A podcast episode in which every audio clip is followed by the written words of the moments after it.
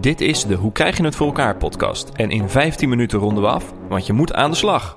Ik ben Reinier Ladan en dit is een podcast over hoe mensen werk gedaan krijgen en de constante zoektocht naar het verbeteren ervan.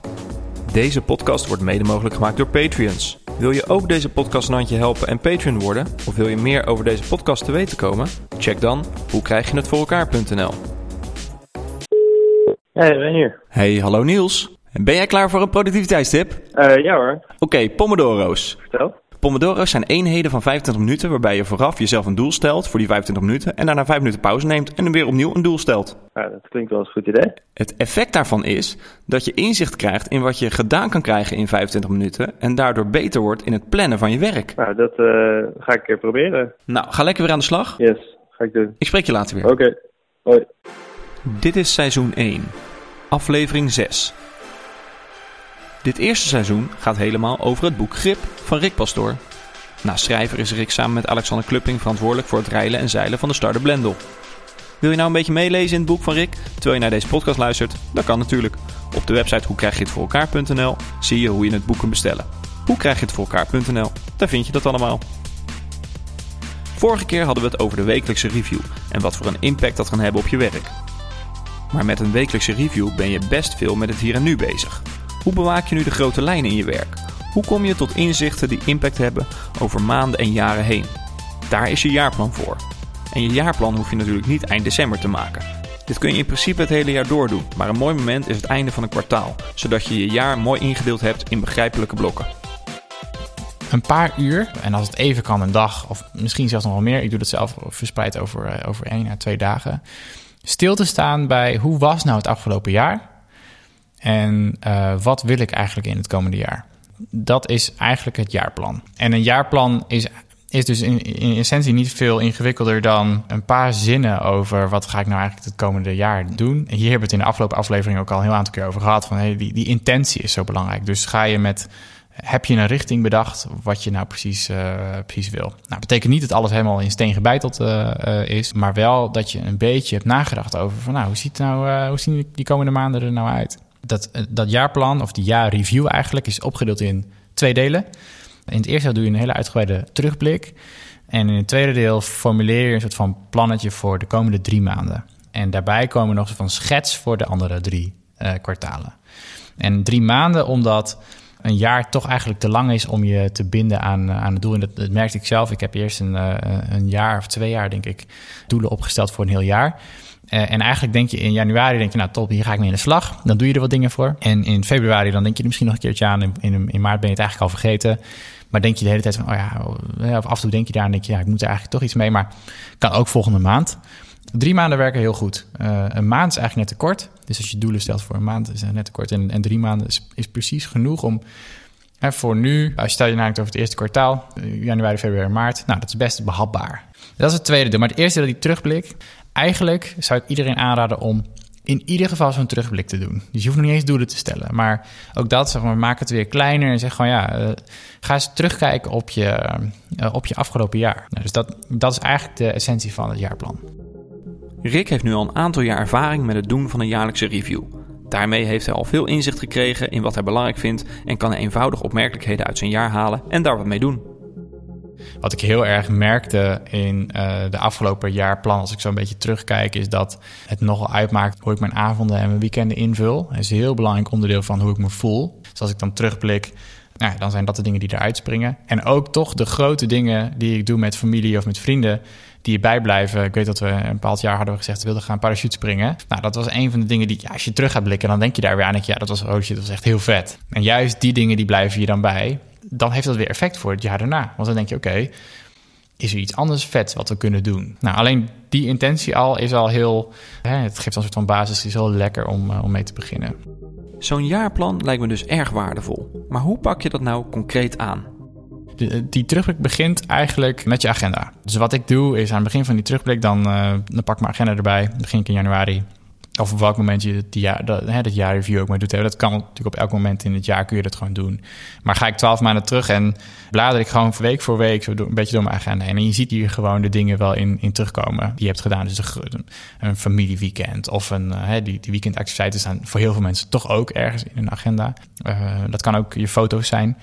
Ehm, dus ik blader ook altijd even door mijn, uh, gewoon mijn hele fotobibliotheek afgelopen jaar. Welke foto's maakte ik nou precies? Ik hou een dagboek bij, dus die pak ik erbij gewoon daar doorheen. Je kunt ook uh, je, je Facebook-feed bijpakken of je Instagram. We, laten onbewust uh, toch heel veel van dat soort sporen achter... die iets zeggen over wat, wat, je, wat je hebt meegemaakt. Ik maak twee lijsten. Eén lijst is, hey, wat zijn de dingen die ik echt heel vet vond afgelopen jaar? Wat zijn de dingen die waar ik eigenlijk niet zo goede herinneringen aan heb... of, of wat, wat, wat minder lekker liep? Door alle dingen die ik scan, waar ik doorheen ga...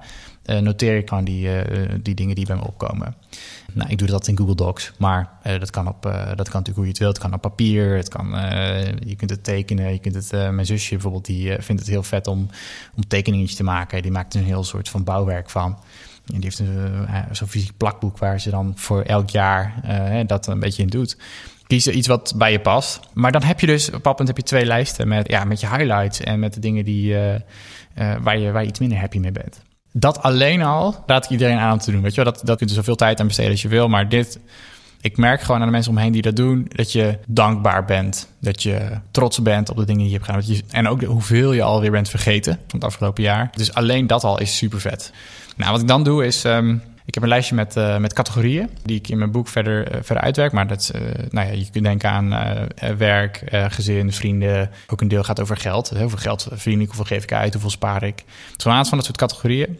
En per categorie schrijf ik ook een soort van nog even los op. Wat vond ik daar nou eigenlijk van? Je hebt eerst die lijsten gemaakt en dan ga je die categorieën erbij pakken. En dan denk ik van, hé, als het gaat over vrienden, nou weet je wie zijn eigenlijk de mensen die het meest dicht bij me staan? Wat, wat vind ik daar nou eigenlijk van? Vind ik, uh, heb ik daar veel aan gedaan afgelopen jaar of niet? En zijn er specifieke vrienden waar ik eigenlijk meer aandacht aan, aan had kunnen besteden? Of waar ik, nou weet je, je kunt, daar, je kunt daar dingen van vinden. En zo doe ik dat op een aantal onderdelen. Nou, dan is er nog een stap waarin je kijkt naar de doelen die ik had gesteld. Ja, dus als dit je eerste keer is dat je zoiets doet, heb je dat nog niet. Maar als dat wel zo is, dan, dan blik ik terug op... Hey, dit zijn, de, dit zijn de, de doelen die ik per kwartaal voor mezelf had, uh, had voorgenomen. Als laatste schrijf ik nog een soort van alinea over... Nou, wat is nou mijn gist? Wat is nou de...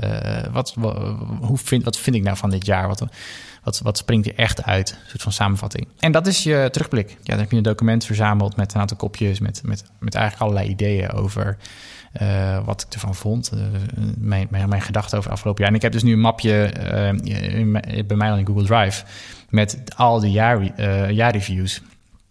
waarbij ik nu gewoon terug kan gaan tot 2014, want toen begon ik ermee. wat ik van die jaren vond. En, en ook dat overzicht is natuurlijk weer heel vet. Om te zien van hey, hoe, hoe heb ik mezelf ontwikkeld? En wat zijn de dingen waar ik toen tegenaan liep en nu niet meer? Of wat zijn de dingen die gewoon elke keer terug blijven komen? Dus wat zijn de, voor mij de, ja, dus de struikel, struikelpunten? Ik heb nu wel een goed beeld bij wat ik moet doen om terug te kijken naar het afgelopen jaar en wat ik daar dan uit kan halen. Wat hebben die jaarreviews vervolgens opgeleverd voor het maken van plannen voor het komende jaar? Ik weet bijvoorbeeld zeker dat hoe ik, nou, dat we in binnen, we zijn op padpunt zijn we naar Amsterdam verhuisd, want we heel graag in, we zeiden tegen elkaar, we willen graag in een grote stad wonen. Uh, nou, wanneer gaan we dat doen? Oké, nu. Nou, prima. Weet je wat, dat is een van de dingen waarvan we wisten. Op basis van het feit dat ik bewust ben van wat ik wat ik heb gedaan. Dat zulke soort keuzes dat ik die niet moet uitstellen. Dus dat, besef van, um, dat het grote ding moet je gewoon doen.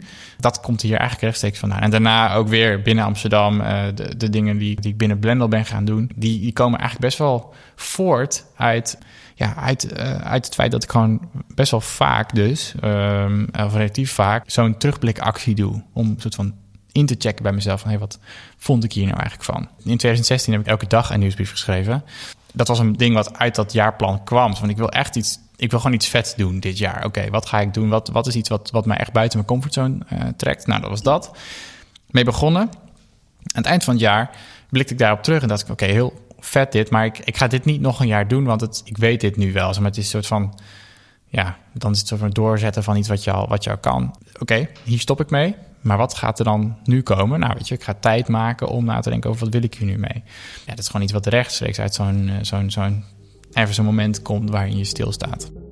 Nu wordt het tijd voor het tweede deel van deze jaarsessie. Het maken van een jaarplan en daarmee dus vooruitkijken naar het komende jaar.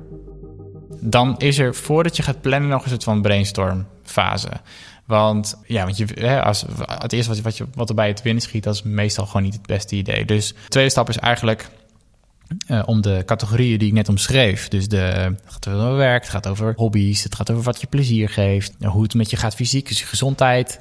Al die onderdelen zet, je, zet ik onder elkaar. En eigenlijk per ding ga ik een soort van brainstorm doen. Ik heb een paar jaar gewoon lijst met bullets gemaakt. Ik heb uh, de laatste jaren doe ik dat met, met MindNote, een soort mindmapping tool. Uh, naar andere, ik weet dat andere mensen dat doen met gewoon op papier. En dat heb ik ook een, ook een tijdje gedaan. Een soort van mindmap gewoon op papier gemaakt met sticky notes of gewoon tekenen.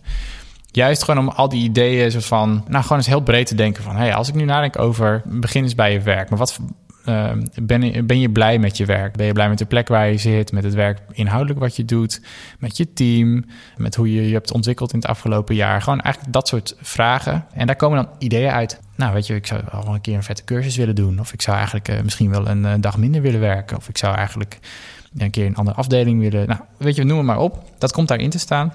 En zo doe je dat per categorie. Dus dan heb je daarna voor al die verschillende onderdelen heb je soort van, uh, een input.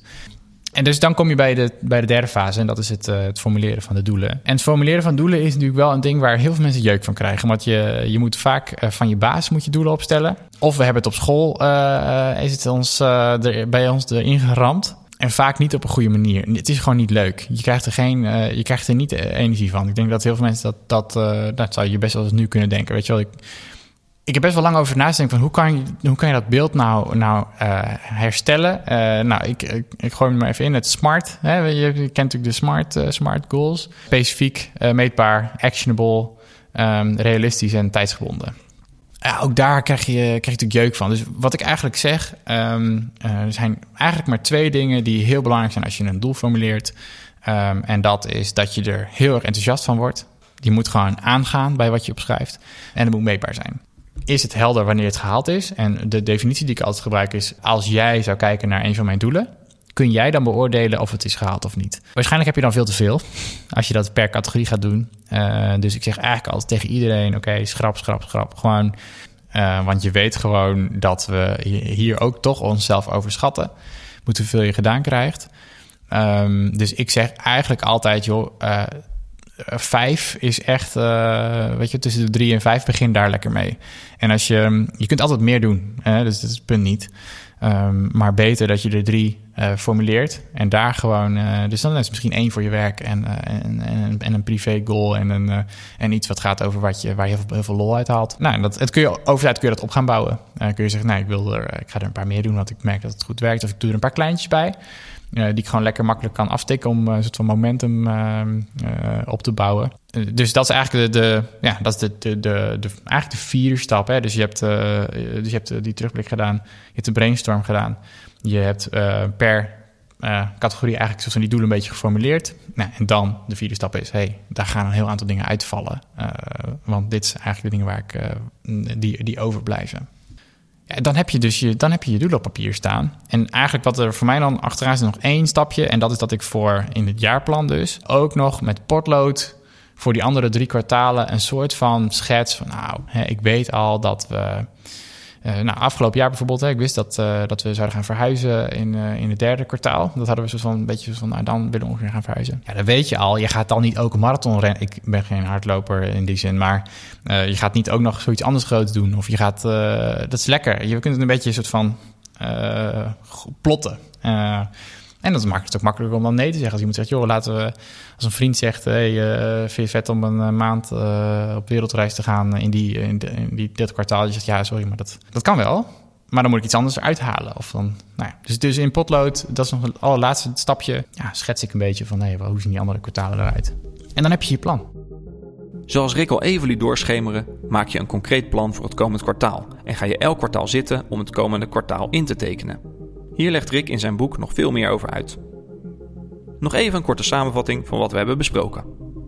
Voordat je een jaarplan maakt, ga je eens goed kijken naar het afgelopen jaar. Een jaarplan maak je eigenlijk niet voor een heel jaar, maar voor het komende kwartaal.